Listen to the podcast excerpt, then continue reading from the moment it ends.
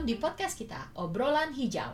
Di sini bersama gue Rinda, Dan gue Putri, kita adalah co-founder dari Box Source, a sustainable grocery shop here in Jakarta. Mungkin kalian tahu kita sebagai The Box Store and Co sebelumnya ya. We make healthy and sustainable consumption easy. di podcast obrolan hijau ini kita akan membahas topik-topik seputar isu keberlanjutan dan konsumsi berkesadaran. Podcast ini cocok buat kalian yang tertarik dengan isu sustainability seperti gaya hidup minim dampak dan alami, circular ekonomi, isu sosial, sampai ke degradasi lingkungan dan perubahan iklim. Setiap topik akan kita coba bahas secara simpel dan mudah dimengerti. Selain itu, juga bakalan ada speaker-speaker seru yang akan join kita di banyak episode selanjutnya.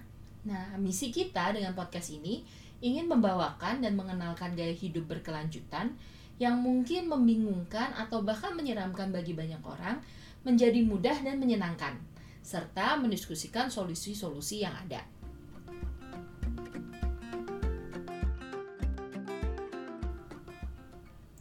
Selamat datang di episode obrolan hijau kita yang ketiga.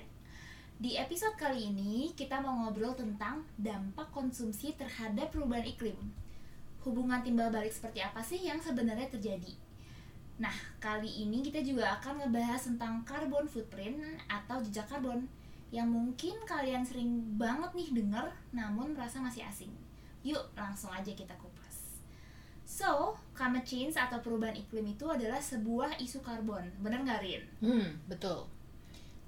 Mungkin enaknya pertama-tama kita tahu dulu kali ya apa itu uh, climate change atau perubahan iklim itu sendiri.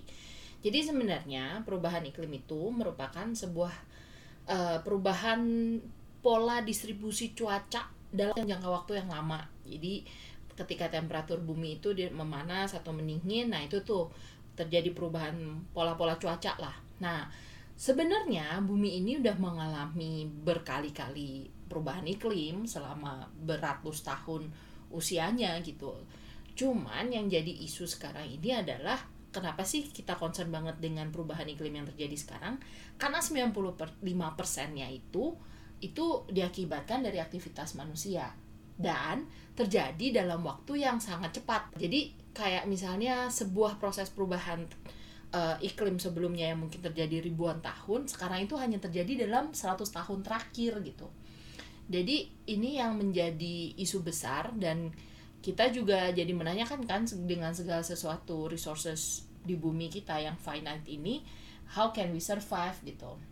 Dahsyat banget ya sebenarnya Kak bahwa eh, faktanya hampir 100% ya. 95% itu adalah ulah manusia Mm-mm. gitu ya apa yang terjadi di bumi sekarang ini mungkin bagi bumi nggak apa-apa dia akan go on aja dia akan move on tapi untuk manusia ini sebenarnya masalah survival ya Iya. Dan masuk ke apakah kita akan survive di bumi ini Betul. apakah di kemudian hari kita akan masih memiliki tempat tinggal Hmm, gitu ya Betul betul betul.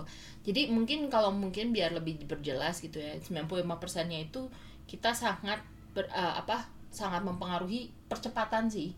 Sebenarnya isu yang besar di sini adalah eh, scale-nya yang begitu besar karena dalam 70 tahun terakhir ini kita itu populasi dunia itu eh, bertambah tiga kali lipat gitu. Jadi maksudnya semuanya itu dalam scale yang jauh lebih besar gitu sekarang. Jadi itu jadi em, sangat sangat mengkhawatirkan sih kondisinya. Kenapa si ini hal ini tuh terus terus dibicarakan dari global sampai individual gitu. Karena everyone kita semua itu eh, punya punya tanggung jawab sebenarnya dan punya peranan gitu. Kayak ya siapa pun yang mau mengeluarkan emisi itu kan akhirnya kita juga yang ngalamin kayak kita juga yang kekeringan sekarang tiba-tiba udah mulai hujan gitu kan kayak hujan atau enggak kita juga nggak tahu musim udah jadi kayak apa sekarang gitu Iya, Dan dari dua even sisi ya. dari dua ya. sisi, Jadi kayak banget. kita sebagai populasi juga aduh beranak pinak mulu gitu ya. Dan juga sejak apa yang kita namakan industrial revolution ya. Jadi Mm-mm. Pola konsumsi kita tuh udah membludak gitu Mm-mm, ya. mm-mm, Jadi dari dua sisi itu makanya terjadilah yang kita bisa bilang ini olah manusia. Menyebabkan uh, perubahan iklim ini terjadi sangat begitu cepatnya atau pesatnya. tapi mungkin menurut gue perlu juga sih kita jelasin technicality-nya ya. Maksudnya perubahan iklim tuh em, sebenarnya scientifically-nya itu terjadinya kayak gimana sih? Jadi kayak itu tuh di awal uh, sebenarnya kita perlu tahu juga yang namanya efek rumah kaca mungkin kita udah belajar ini dari zaman SD SMP gitu kali ya. Gue uh, uh, gue inget banget sih gue SD itu udah udah ngomongin global warming lah. Nah intinya kan sebenarnya ya atmosfer kita ini adalah terdiri dari berbagai jenis uh, gas lah ya. Um, jadi dari karbon uh, karbon dioksida ada uap air ada methane ada uh, klorofluorokarbon ada nitrous oxide gitu. Nah intinya gas-gas inilah yang memiliki tugas untuk menyerap ataupun melepaskan radiasi panas dari matahari gitu. Nah semakin banyak gas ini di atmosfer kita ya semakin banyak uh, panas matahari yang ketrap. Jadi mm, dia itu nggak bisa uh, dilepaskan lah. Nah sehingga menghasilkan temperatur di bumi itu meningkat. Sebenarnya sih uh, prosesnya seperti itu gitu. Tapi kan yang uh, uh, terus relate-nya ke konsumsi kita apa? Nah yang menghasilkan karbon semakin banyaknya karbon dan methane itu ya apa yang kita lakukan oleh manusia-manusia. Sebenarnya nggak cuma manusia sih ya semua makhluk. Semua makhluk hidup di bumi ini gitu kan. Nah, jadi seperti yang tadi gue share juga yang kita dalam 70 tahun terakhir udah berpopulasi tiga kali lipat gitu kan. Artinya kan semakin banyak tuh yang kita produksi dan kita konsumsi kan untuk memenuhi kebutuhan kita. Dan ya to be honest in the past um, mungkin 200-300 tahun ini kita terjadi sejak revolusi industri itu terjadi perubahan yang sangat pesat lah ya dalam hal produksi dan konsumsi gitu. Kayak misalnya sekarang kita bisa nyaman banget kita bisa dalam tanda kutip membuat iklim kita sendiri gitu kan. Mau panas jadi mau bikin panas mau bikin dingin gitu kan itu semua ada teknologinya. Tapi tanpa kita sadarin ya semua proses itu tuh menghasilkan emisi karbon dan emisi methane gitu. Jadi uh, ya hal inilah yang kita perlu sadarin dan kita masih terus ber uh, ber bertambah nih populasinya nih sedangkan resources bumi juga semakin lim, apa uh, limited semakin uh, deprived gitu kan. Di satu sisi alam juga udah mulai degrade dan segala macam. Jadi kayak ya isu ini perlu banget sih kita mulai ngobrolin dan take responsibility benar-benar dari in personal level gitu. Oke jadi tadi uh, balik lagi ke di mana kenapa bisa perubahan iklim itu induce oleh diinduce atau di uh, berasal dari ulah manusia Hmm. gitu kan. Tadi kita sempat mention bahwa uh, apa pun yang kita lakukan itu menghasilkan karbon atau Hmm. kita sering bilang itu jejak karbon hmm, or Inggrisnya carbon footprint. Hmm, gitu ya. hmm, Jadi hmm. so basically apa sih gitu kan carbon footprint? Eh, jejak karbon itu sebenarnya adalah total emisi gas rumah kaca yang tadi sempat dimention Eh, ada karbon dioksida yang paling umum ya, ada Hmm. metan dan lain-lain gitu. Jadi total emisi gas rumah kaca ini yang dihasilkan oleh satu pihak dalam Hmm. kurun waktu tertentu. Jadi be it eh, pihaknya itu adalah kita sebagai individual atau eh, satu rumah atau satu organisasi atau sebuah peristiwa or fenomena eh, pembuatan produk ataupun dalam satu area gitu. Jadi bisa diukur dengan yang namanya konsepnya adalah carbon footprint gitu. Nah, eh, carbon footprint ini adalah sebenarnya sebuah konsep untuk kita bisa mengukur dampak kegiatan kita terhadap pemanasan global. Hmm. Nah, unit satuan pengukurannya itu biasa dikenal dengan CO2e atau carbon dioxide equivalent. Kenapa? Karena carbon dioxide itu adalah unsur yang paling umum gitu walaupun bukan yang paling dahsyat dampaknya we know that um, gas lainnya seperti metan itu bisa 30 kali ya lebih Hmm, poten hmm, daripada betul. uh, carbon dioxide gitu cuman memang yang paling banyak itu carbon dioxide jadi biasa dipakai untuk merepresentasikan jenis gas rumah kaca lainnya jadi dengan adanya uh, data jejak karbon itulah yang bisa membantu kita untuk mengetahui sehat nggak sih sebenarnya kegiatan-kegiatan yang kita lakukan untuk bumi ini gitu. Nah uh, dan sebenarnya konsep ini juga bantu kita ya bisa mengukur seberapa besar perubahan yang harus kita lakukan supaya bumi ini tetap aman gitu. Kalau kita misalnya baca tentang berita-berita yang ramah lingkungan ya atau tentang apa degradasi lingkungan gitu banyak saintis yang udah bilang bahwa kita itu tidak bisa melewati pemanasan global lebih dari 2 derajat celcius ya. kan? Jadi eh, ada yang bilang satu setengah ada yang bilang 2 derajat tapi eh, ada juga yang udah melewati apa beberapa negara ada juga yang udah melewati satu setengah derajat gitu ya. Jadi mungkin kok terlihat sepele. Jadi beberapa derajat aja cuman satu derajat kayaknya pencet AC aja udah Iya, benar, sekali benar, benar. udah berapa derajat gitu kan. Benar-benar tapi actually untuk kehidupan ekosistem dan mikroorganisme di bumi eh, di darat dan di laut ya. Jadi di dalam laut di kutub es eh di kutub es di kutub utara gitu kan.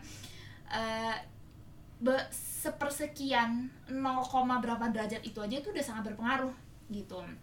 Kita aja udah ngerasa ya sebagai warga kota Jakarta atau wherever you live gitu yang Mhm. dengerin warga di sini aja tuh udah udah panas banget gitu. Oh gila tiga hari The ini last- tuh uh, uh, panas last years banget. aja tuh kita udah merasakan dampaknya yang sangat luar biasa bahwa bumi ini memang makin panas matahari makin terik gitu ya. Jadi apa gimana nih kalau kita udah lewat dua derajat gitu kan? Apakah apa yang akan terjadi gitu kan? Jadi eh, sebenarnya ini bukti nyata yang kita bisa Hmm. eh, rasakan gitu. Mungkin kita ngerasanya pelan tapi it's very soon actually kayak It- it dalam is, beberapa is.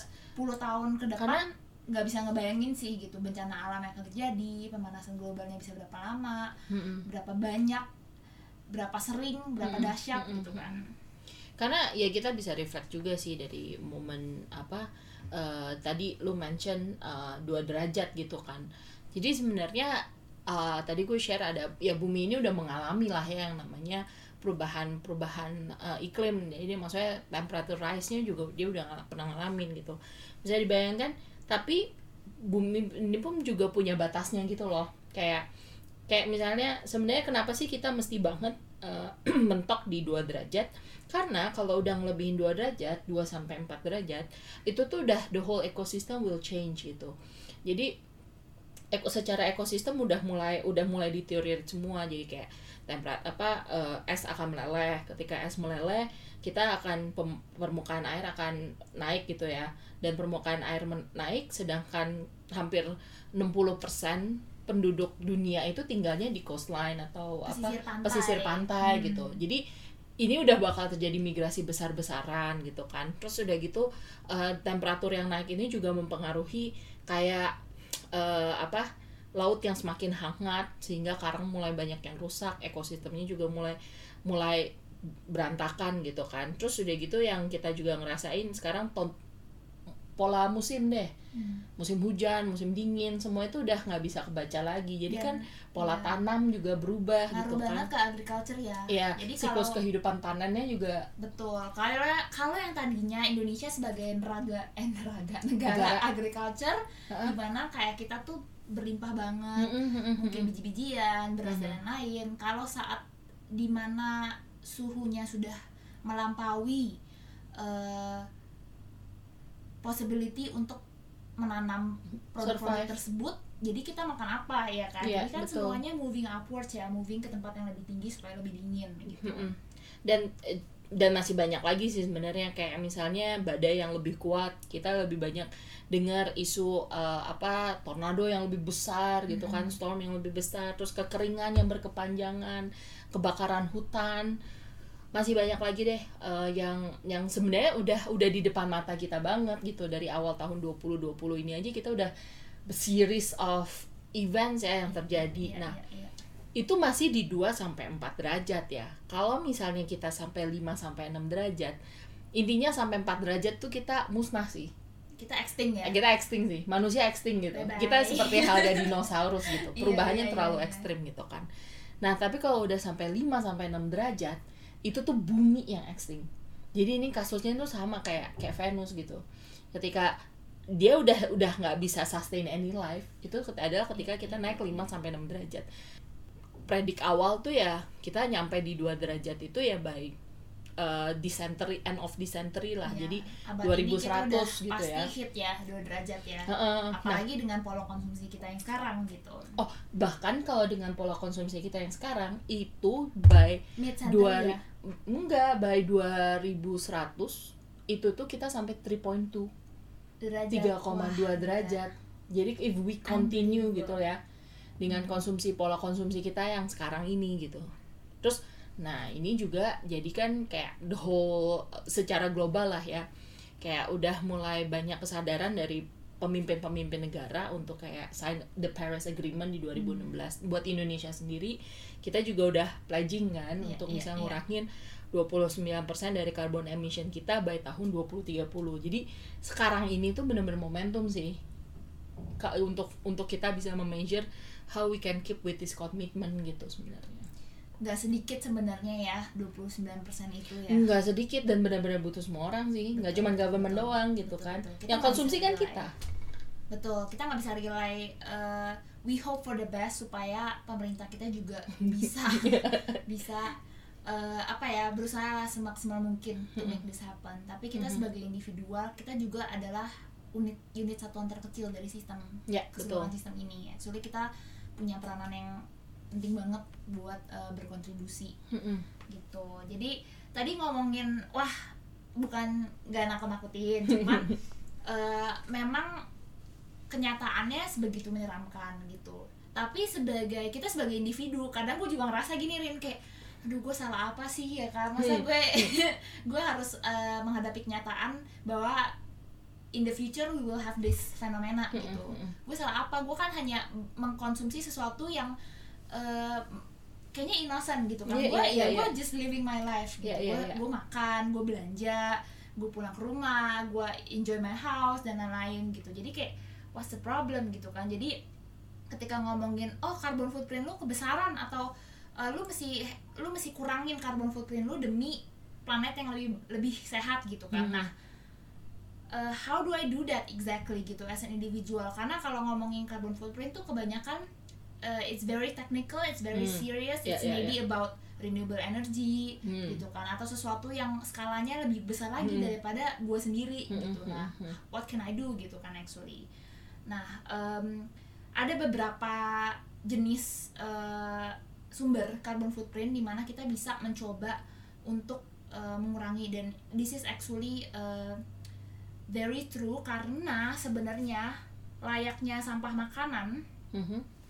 eh, faktanya sampah makanan itu actually datangnya kebanyakan dari household atau Hmm. domestic jadi Hmm. bukan dari hotel bintang 5 Mm-mm. atau restoran gitu ya we don't just don't get it wrong jadi Mm-mm. sebenarnya semuanya itu balik lagi ke individu gitu individu adalah uh, secara kolektif penyumbang terbesar gitu jadi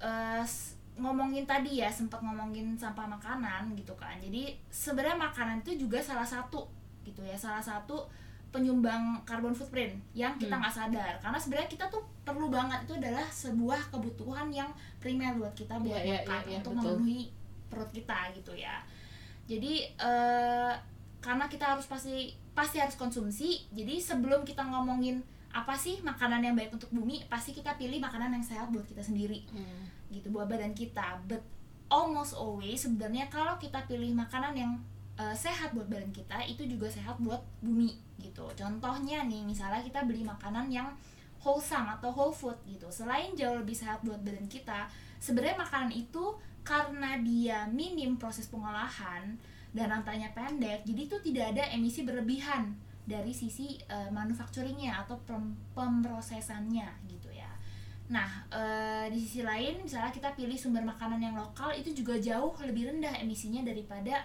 eh, makanan yang kita impor, gitu. Walaupun sekarang dengan banyaknya pilihan makanan yang kita temui di luar sana, ada yang impor, ada yang lokal, so sebenarnya kita banyak pilihan, gitu ya. Dari segi transportasinya itu jauh lebih eh, rendah emisi, karena nggak usah jauh-jauh lah, lalu nggak usah di shipping, dipakai plus pesawat lagi ya kan, makanannya diimpor ke Indonesia, Mm-mm. gitu. Mhm. Nah, eh, another one is also eh, sumber pangan. Jadi sumber protein, sumber protein lu itu sebenarnya dari mana gitu. Kita ada dua sumber protein yaitu hewani dan nabati. Gitu. Nah, eh, sudah terbukti bahwa sumber protein atau sumber pangan nabati pun lebih rendah emisi karena rantainya itu lebih pendek daripada yang hewani, rantai pembuatannya gitu kan. Jadi menghasilkan emisi yang lebih sedikit. Jadi kayak lu bayangin aja misalnya lu makan eh, satu mangkok oatmeal gitu misalnya ataupun lu makan satu satu mangkok gado-gado Mm-mm. dibandingin lu makan eh, steak ataupun sesuatu yang sangat heavy on eh, meat ya itu kan dari binatang ya binatang itu kan harus dirawat dipiara sampai gede baru bisa jadi makanan ya kan Nah, sedangkan itu butuh waktu yang berkali-kali lipat lebih lama dan juga sumber daya, energi, tenaga manusia eh, yang lebih banyak juga untuk menghasilkan eh, sama-sama satu piring makanan. Iya, iya, dan iya. juga mungkin nutrisi profilnya seimbang gitu sama aja gitu kan. Oke. eh, tadi itu dari sisi makanan ya. Next kita ada mau bahas tentang eh, plastik. plastik so ya kayak misalnya tentang plastik. Plastik ini mungkin sesuatu banget ya buat kita box source karena ya basically um, kita pengen banget semua yang kita siapkan ya apa yang kita lakukan adalah untuk meminimalisir uh, penggunaan plastik single use terutama gitu. Tapi bisa dibilang ya plastik ini sudah mem- mengisi seluruh bagian dari kehidupan kita Merajalela. merajalela bener-bener kayak kita kita udah nggak semua deh apa pun yang kita lihat apa pun yang kita sentuh sekarang pasti ada plastiknya Iya. baju kita aja ada plastiknya gitu kan Ya, ya. komputer ini mic ini semua earphone ini semua ada plastiknya gitu kan jadi em, semua semua udah mencakup gitu tapi yang perlu kita sadarin adalah proses dari extraction dari sourcing kan ambilnya dari ini ya eh, apa eh, bahan bakar fosil gitu kan Iya, ya dari minyak minyak bumi. min- minyak bumi gitu kan. Proses extraction terus di- dibentuk jadi biji pellet semuanya itu tuh sampai prosesnya sampai penggunaannya sampai nanti dibuangnya itu yang yang dan dia nggak biodegradable gitu. Jadi apa yang dilakukan? Dibakar gitu kan. It's another combustion it's another carbon emissions lagi. Jadi semua prosesnya itu tuh sangat sangat eh, menghabiskan atau menghasilkan miliaran ton gas ka- rumah kaca pada dasarnya gitu jadi bisa dibilang 4% dari produksi minyak bumi tahunan di dunia itu itu untuk buat plastik dan 4% lainnya itu buat ngebak eh, buat proses pemurnian dan pembakarannya. Jadi proses pembuangannya si plastik ini jadi 8% dari minyak bumi itu tuh habis cuman buat ngolah si plastik ini doang gitu. Dan oke, plastik kalau misalnya nggak dibakar dia dibuang gitu kan. Ya, ya. Maksudnya ketika untreated dibuang ke oceans kita. Terus oceans kita ini adalah si sa- em, apa pemulai memiliki fungsi untuk menyerap karbon foot eh, karbon emission gas rumah kaca 30 sampai 50% gitu. Ketika dia ke cover sama plastik ya plastik ini akan heated dan dia akan ngeluarin carbon emissions lagi. Jadi malah merusak gitu ekosistem dari si eh, apa oceans kita untuk bisa menyerap si karbon karbon emissions ini gitu. Jadi Benar, benar, benar. isu plastik kompleks sih. Jadi emang dari kalau nggak dibuang ke apa pasti biasanya kita bakar ya kalau Mm-mm. misalnya masih yang ada beberapa mungkin yang eh, kebiasaan zaman dulu itu biasa dibakar Mm-mm, mm-mm. itu juga nggak bagus karena itu Mm-mm. directly langsung eh, menciptakan karbon emisi gitu Mm-mm. kan yang lumayan beracun Mhm. dan juga kalau nggak dibuang ke TPA ya kan Mm-mm. buang TPA eh, itu juga menghasilkan gas metan Mm-mm. gitu Mm-mm. dan lu buang ke laut apalagi udah makin Iya. banyak lagi eh, dampak-dampak buruk yang akan terjadi Iya, iya. gitu jadi eh do although kita nggak bisa sekarang nggak bisa menghindar ya dari plastik ya karena sekian banyak barang yang kita butuhkan itu terbuat dari plastik gitu nah kalau kita ngomongin oh yaudah kita go green kita recycle aja gitu kan misalnya recycle plastik Itu untuk juga nge-recycle butuh- plastik juga butuh, butuh energi, energi. yang pasti menghasilkan karbon emisi gitu Betul. kan jadi sebenarnya eh, balik lagi adalah pola konsumsi kita itu sebenarnya sekarang udah berlebihan apa pun eh, bentuknya sebenarnya kita kalau bisa sih meminimalisir gitu kan Iya, iya. Meni- meminimalisir dan benar-benar eh, memakai atau membeli atau mengadopsi mengakumulasi apa pun yang kita benar-benar butuhin Ya, ya, ya, Gitu. ya, ya, ya. Nah, another uh, point dari kita adalah ngomongin tentang apparel atau fashion gitu kan. Tadi kita udah ngomongin tentang uh, carbon footprint yang berasal dari makanan, lalu carbon footprint yang berasal dari plastik. Nah, nextnya itu adalah ngomongin tentang fashion gitu kan. Jadi uh, sadar nggak sadar ya, hampir semua lah, almost 100% baju yang kita pakai itu pasti produksi pabrik. Betul nggak ya kan? Cek sekalian. Sekarang cek baju kalian yang kalian pakai. Pasti itu adalah beli dari toko which is Hmm. mereka uh, either mungkin dijahit di konveksi atau bahkan di negara lain Hmm, ya hmm. kan mungkin di Bangladesh atau di Maroko di di banyak tempat lah jadi baju yang kita pakai itu pasti dari awal dia dibuat sampai dipakai ke badan kita sampai pembuangannya itu pasti menghasilkan gas emisi gitu kan emisi karbon ya maksudnya ya nah eh, perjalanannya kan panjang ya dari dari tanam eh, ini untuk misalnya katun ya atau linen. Nah kalau untuk plastik sendiri polyester baju yang dari polyester itu kan juga dari minyak ya dari minyak bumi gitu.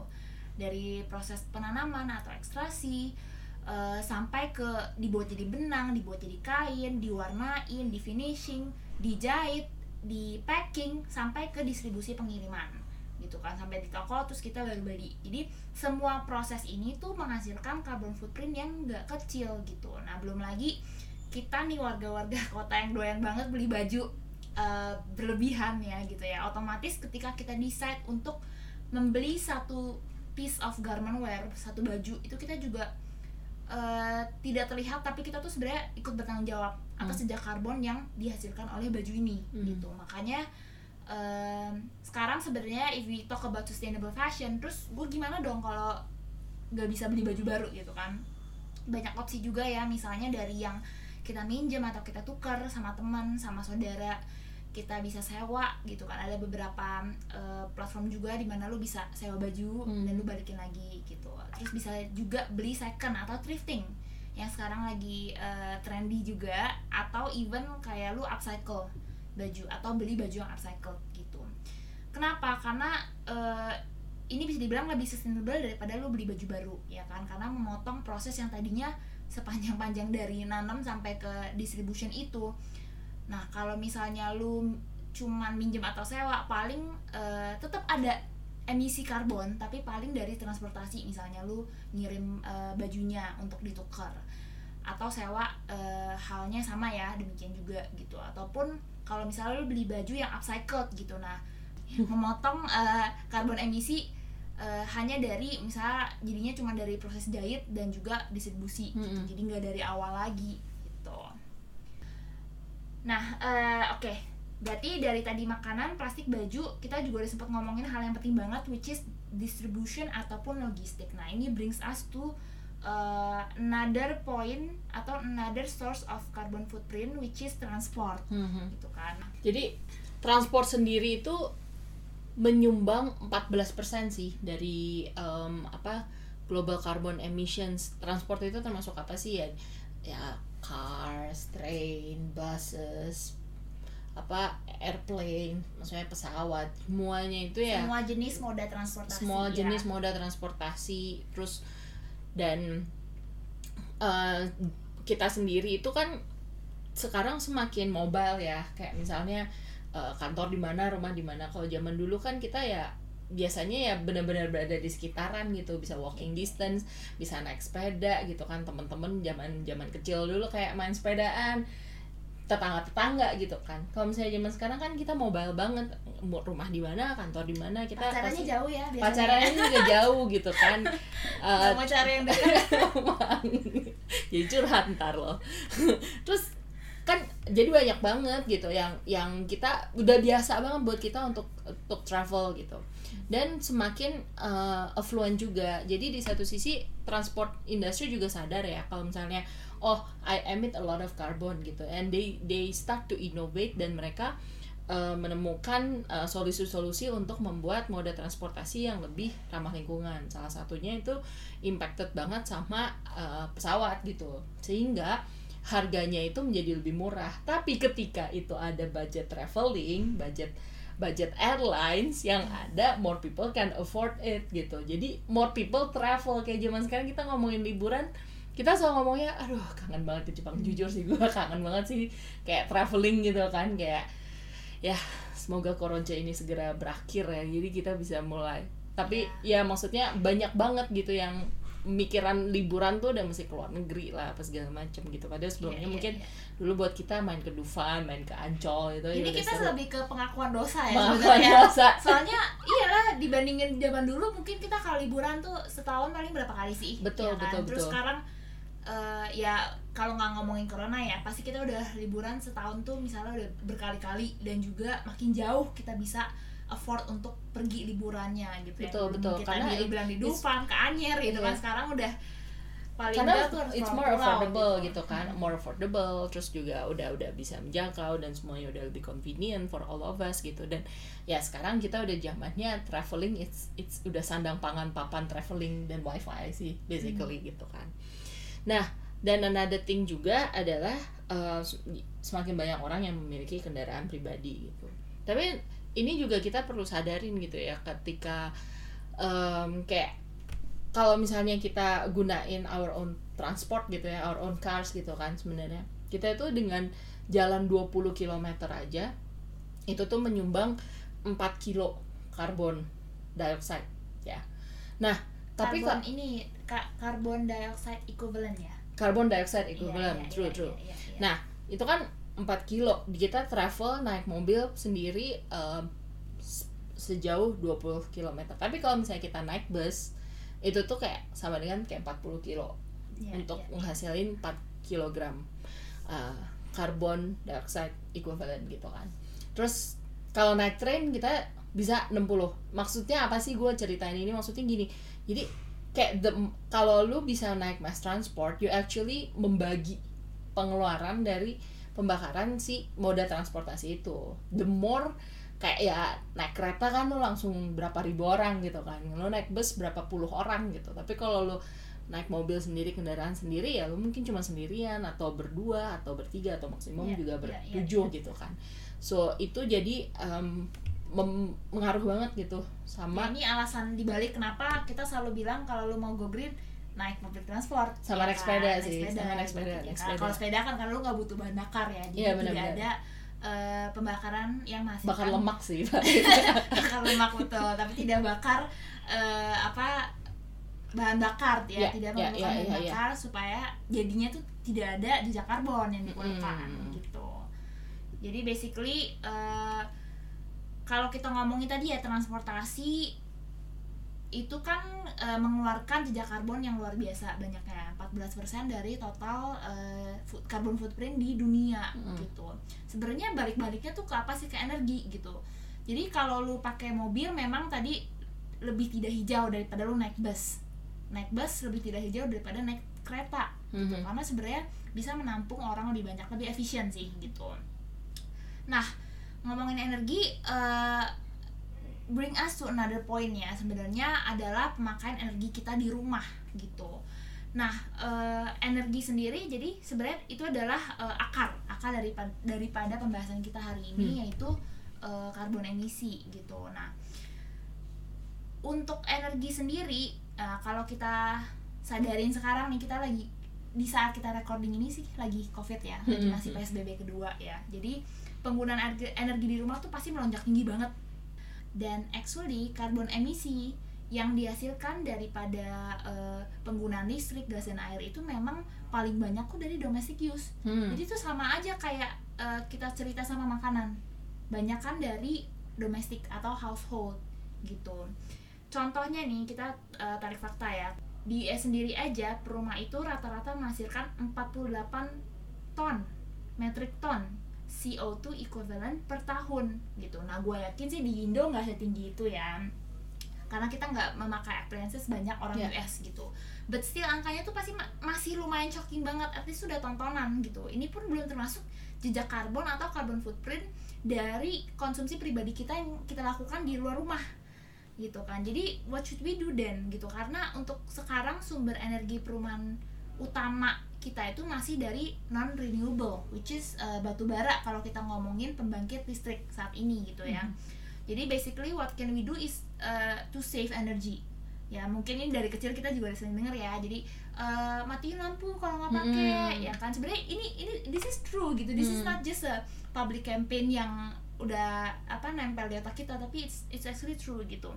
Jadi kalau misalnya kita uh, sebelum adanya inovasi energi terbarukan yang readily available untuk kita pakai mungkin dari solar panel atau mungkin wind energy atau hydro gitu kita harus banget uh, memaksimalkan dan mem- membuat lebih efisien lagi nih cara kita mengkonsumsi energi listrik, air dan gas. Jadi ini Hmm. termasuk dalam semuanya ini termasuk energi ya Hmm. gitu. Eh, contohnya nih misalnya kalau kita beli appliances atau kita pakai appliances itu carilah yang energi saving gitu. Nah kita juga bisa uh, contohnya yang paling sering kelupaan atau kita anggap kecil itu adalah lupa misalnya matiin laptop atau kita lupa nyabut uh, charger HP kalau udah selesai pakai gitu jadi please do uh, unplug your unused uh, aliran listriknya gitu atau power source nah uh, terus ada juga bohlam nih misalnya kita bisa ganti bohlam kita dengan LED gitu karena itu jauh lebih energi saving. Dan juga kalau ngomongin selain listrik misalnya ada gas gitu kan. Gas biasa kita pakai buat masak ya LPG gitu. Nah masak pun kita bisa coba se-efficient mungkin dan jangan masak yang lama gitu kan. Hmm. mungkin masak yang uh, tumis atau rebusan itu bisa dibilang lebih sehat buat kita dan juga lebih sehat buat bumi karena tidak memakai energi sebanyak itu nah uh, selain gas itu ada air juga ya. Jadi air misalnya kita paling sering itu pas gosok gigi atau pas mandi itu kan ngocor ya. Hmm. airnya tuh kita nggak matiin. Jadi itu juga bisa kita sadari kita mulai sadari gitu.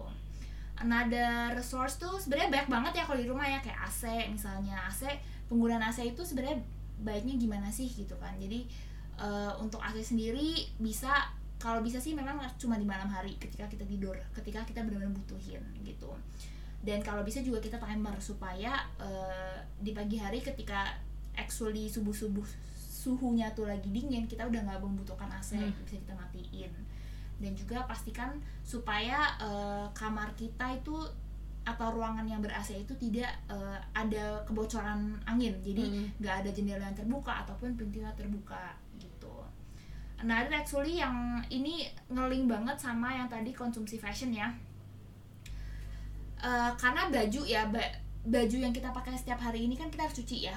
Dan itu biasanya kalau orang kota sekarang sih udah nggak nyuci pakai papan cuci lagi ya. Hmm. kita masih pakai mesin cuci Hmm. gitu. Jadi eh, untuk mesin cuci sendiri kita bisa coba untuk eh, always wash in full load. Jadi jangan cuci dikit-dikit gitu dikumpulin dan kita cuci sekaligus gitu. Nah eh, selain itu kita juga bisa milih untuk eh, opsi cucinya itu yang sebentar. Kan biasanya ada yang kayak untuk baju yang kotor banget untuk baju yang delicate dan lain pilih yang sebentar. Nah dan kalau mataharinya lagi oke oke pun kita bisa jemur instead of memakai fungsi eh, drying mesin cuci. Karena actually dryer itu tuh makan energi banyak banget gitu kan. Jadi eh, ini sebenarnya banyak banget ya yang bisa kita lakukan di rumah untuk eh, energy saving gitu dari segi utilities. Bisa dibilang emang energi inilah ya Em, semua yang proses produksi dan proses konsumsi itu membutuhkan energi gitu. Makanya gue punya pertanyaan. Hmm, gitu. Eh, ini dulu sempat gue renungkan juga ya kok bisa ya kayak kita pakai energi itu menghasilkan jejak karbon menghasilkan kar- karbon emisi itu caranya gimana sih gitu. Dulu tuh gue nggak ngerti gitu kenapa kok bisa kayak gitu? Kan energi kan eh, ya udah listrik kan kok listrik Hmm. bisa menghasilkan jejak karbon gitu loh. Sebenarnya kan ini karena sumbernya ya. Pokoknya intinya basicnya adalah dengan membakar fossil fuels Mm-mm. ya kan? Yang yang adalah eh, infinite apa maksudnya terbatas juga non renewable dan dia menghasilkan banyak emisi karbon. Nah kalau misalnya sekarang sih ya kita nggak ngelihat tuh si combustion atau si Hmm. karbon atau si smoke si asap-asapnya itu. Hmm. tapi kan sebenarnya ya di di PLTU-nya itu kan kita apa yang terjadi combustions-nya terus dan itu semua akan menjadi energi yang disalurkan melalui kabel-kabel dan ya trans proses transmisi itu juga ada inefficiency dan apa segala macam lah. Itu another ntar kita sekolah lagi. Ntar kita sekolah. banget sekolah SD sekolah SMP lagi kita. Nah tapi esensinya sih itu sih mungkin kita nggak ngelihat ya kayak kita kan nggak ngelihat gitu kayak si molekul-molekul karbon gitu kan tidak Hmm. Iya, terlihat Karena kalau kita ngomongin aduh karbon emisi yang berlebihan, pasti tuh kalau gue kebayangnya oh mobil, truk terus asapnya Iya, iya, ngebul asap gitu ngebul. kan. Nah, jadi sebenarnya bukan itu juga sebenarnya semua kegiatan kita termasuk sekarang nih ya kita Mm. menggunakan laptop kita menggunakan mic kita menggunakan eh, sumber daya listrik untuk eh, recording podcast ini. Itu juga actually di nan jauh di sana Iya, itu iya. meng- menghasilkan karbon emisi cuman kita nggak kelihatan aja. Mm-mm. karena itu itulah yang menghasilkan listrik yang sekarang kita pakai gitu kan. Jadi hal ini menjadikan kita nggak bisa luput gitu bahwa semua proses konsumsi proses pro- proses konsumsi kita terutama ya proses konsumsi kita itu membutuhkan energi gitu. Dan dan itu berartinya menghasilkan karbon gitu uh, jejak karbon kita. Jadi sekarang ya mungkin apa dari apa yang udah kita obrolin ya kita bisa ngelihat lah ya kalau misalnya aktivitas keseharian kita itu mempengaruhi yang namanya perubahan iklim gitu. Sebenarnya direct lumayan direct Lumayan ya Cuma kita direct. nggak pernah kepikiran aja. Karena ya basically ya perubahan iklim itu terjadi karena ada akumulasi aktivitas keseharian kita gitu. Dan scale it with the populations gitu. Iya, iya, dan iya. Nah sebenarnya ini vice versa ya. Kalau kita mikir kita sebagai individual nggak bisa ah kayaknya save the earth gitu atau berkontribusi secara signifikan terhadap menyelamatkan bumi kita ini. Tapi sebaliknya actually se- yang terjadi sekarang kerusakan yang eh, perubahan iklim atau damage yang sudah terjadi sekarang itu juga berasal dari individu semuanya. Iya benar. Bener kan? Jadi uh, this actually kayak men enlighten me gitu kayak menyadarkan gue bahwa oke then I can actually do something I can actually contribute gitu. Because we have the power to choose gitu kan. Maksudnya ya mungkin kita sudah bisa memilih dari apa yang Hmm. kita gunakan mengubah bohlam dan uh, dan apa-apa yang kita konsumsi gitu. Cuman di satu sisi kita yang perlu kita sadari ini juga have to be a, a global a, a global movement gitu kan. Jadi kita bisa as a consumer we have the power to choose to to start move the business gitu kan for them to produce in a more efficient ways. And we can push the government untuk start doing the regulation and take things very seriously untuk ya memenuhi kita gimana mau mengejar 20 mengurangi 29% carbon footprint kita nih gitu as, as satu- sebagai satu bangsa gitu kan. Jadi we do have peranan gitu. Kita memang punya kita memang punya peranan itu gitu sih. Ya ya ya. Gak gampang sih 29% ya. Apalagi dengan adanya setback di tahun ini ya. Di Yes. tahun ini sendiri kayaknya udah berlalu begitu aja. Apakah yang sudah dicapai? Apakah ada eh, sepersepuluh dari 30% tadi itu? We don't know. Eh, cuman what we know now is that the connection is clear gitu. Ya. karena kita udah tahu kan bahwa eh, relasi antara konsumsi kita terhadap eh, perubahan iklim tuh udah jelas gitu. Eh, untuk nextnya kita bisa actually cari tahu atau mengukur kontribusi pola konsumsi kita ke lingkungan melalui carbon footprint kita. Yang Ya, tadi itu ya, yang ya, kita ya, ya. mention di awal bahwa itu adalah sebe- sebenarnya alat untuk mengukur ya. Eh, banyak banget sekarang itu ada platform eh, carbon footprint kalkulator gitu. Karena we need to start somewhere gitu. You can start uh, to act mungkin udah mulai ngurang-ngurangin tapi bagi yang penasaran nih actually bisa banget mencoba uh, tools ini gitu. Ini ini kita nggak menjual toolsnya. Ini sebenarnya toolsnya ada banyak di di website ya you can google it. Uh, cuman ada memang yang kita rekomen itu conservation.org atau uh, org ya. Jadi untuk bagi yang pingin tahu sebenarnya gue itu termasuk orang yang hijau apa enggak ya? Seberapa besar sih eh, karbon emisi pribadi gue dibandingkan orang lain.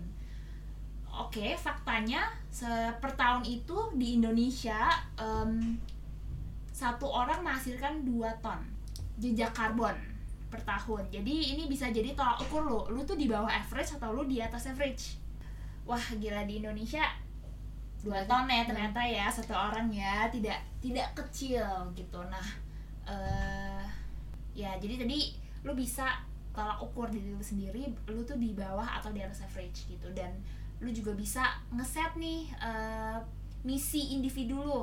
Misalnya lu mengurangin berapa persen your own eh, carbon emission gitu. Karena biasanya eh, sebenarnya kan carbon footprint itu ya seperti yang tadi kita bilang aspek konsumsi kan banyak ya. Ada baju ada energi ada transport apa segala macam.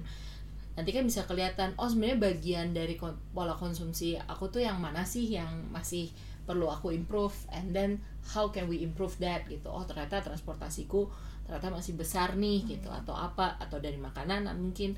Ya mungkin dari dengan adanya kalkulator ini kita bisa assess sendiri gitu kan. Karena ya it's about total actually kan akumulasi dari seluruh aktivitas kita kan sebenarnya. Betul betul Gitu. betul. Sebenarnya ada juga di em, platform di mana atau kayak organisasi lu bisa melakukan carbon offsetting Rin.